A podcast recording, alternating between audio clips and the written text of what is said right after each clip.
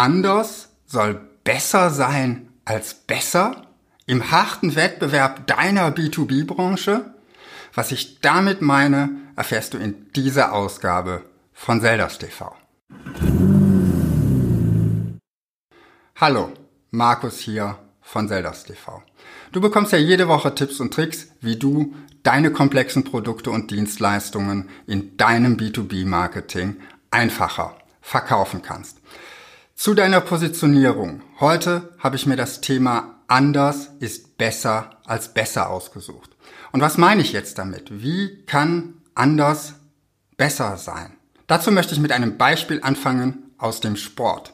Stell dir einen Leichtathletikwettbewerb vor, von mir aus die Weltmeisterschaft, Europameisterschaft und wir sind im 100-Meter-Lauf. Einige Läufer stehen an der Startlinie. Wer von denen ist der beste Läufer in diesem Wettbewerb? Oder vielleicht sollte ich auch sagen, in diesem sportlichen Wettkampf? Wer von diesen Läufern ist am Ende der Beste? Derjenige, der als erster durchs Ziel kommt. Oder etwas globaler gesehen, wer hält den Weltrekord? Derjenige, der die schnellste Zeit gelaufen ist. Im Wettbewerb oder im Wettkampf gibt es genau ein Kriterium, an dem du messen kannst, wer besser oder wer schlechter ist. Im sportlichen Sinne möge der Bessere gewinnen, möge in diesem Fall der Schnellere gewinnen. Ist das eine gute Strategie für dein Business? Kannst du tatsächlich der Beste sein? Und gibt es ein objektives Kriterium, an dem man festmachen kann, welches Unternehmen das Beste ist. Und jetzt denk bitte mal an deine Lieblingsmusikband. Was für Musik spielt sie? Rock? Pop? Vielleicht Schlager? Und ist Rock besser als Pop? Ich würde sagen ja, aber vielleicht siehst du das ganz anders. Vielleicht hörst du lieber Techno oder RB oder irgendeine andere Musikrichtung. Die Frage ist, Gibt es ein objektives Kriterium, um festzustellen, welche Musikrichtung die beste ist? Nein, dieses Kriterium gibt es nicht. Und selbst innerhalb einer Kategorie ist es gar nicht so einfach herauszufinden, welches ist denn die beste Band. Da kann man stundenlang drüber diskutieren. Ist ACDC besser als Guns N' Roses? Oder ist vielleicht Nickelback die ultimative Rockband? Das muss jeder für sich selbst entscheiden.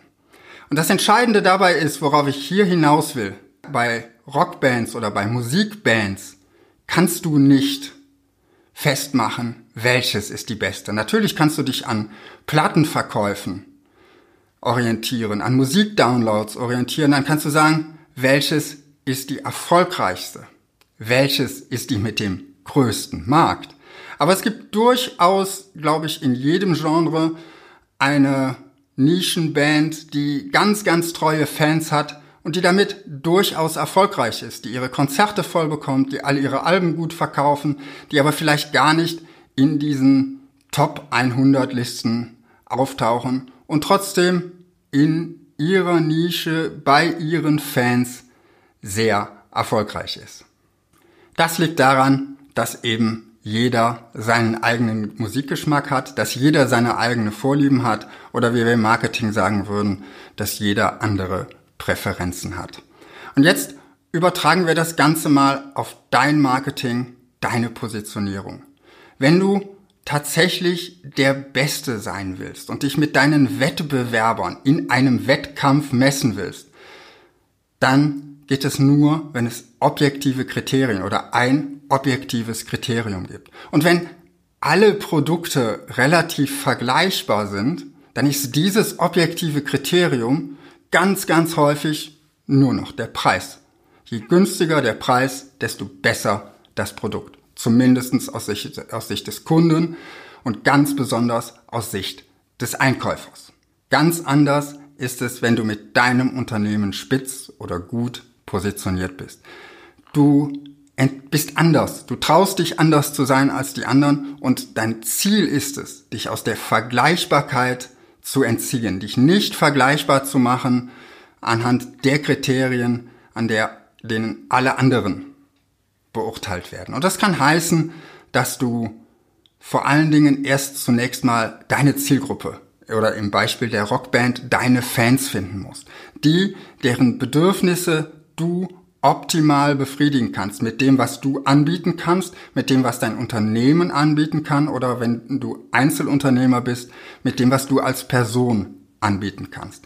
Denn dass deine Positionierung auch authentisch ist, das ist für dich insofern positiv, dass du dich nicht verbiegen musst, um die Bedürfnisse deiner Kunden zu befriedigen. Wenn du dich vor allen Dingen mit deinen Wettbewerbern im Wettkampf messen willst, dann solltest du entweder in den Sport gehen oder das ganze Thema Positionierung völlig vergessen.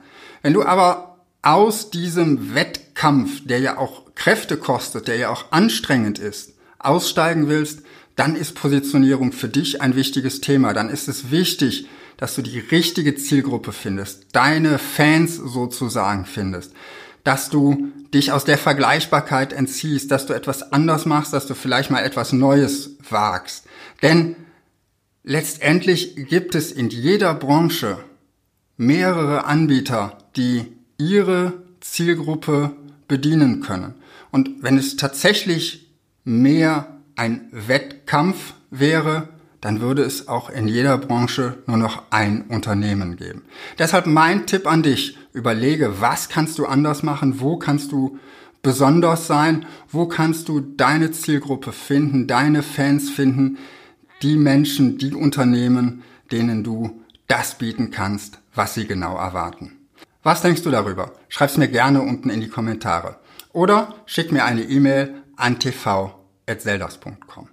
Wenn dir das Video gefallen hat, dann lass mir ein Like da oder teile es mit jemandem, von dem du denkst, der genau diesen Tipp brauchen könnte. Und natürlich, falls du es noch nicht getan hast, abonniere Zeldas TV. Ich freue mich, wenn du nächste Woche wieder dabei bist und wünsche dir bis dahin viel Erfolg in deinem Marketing.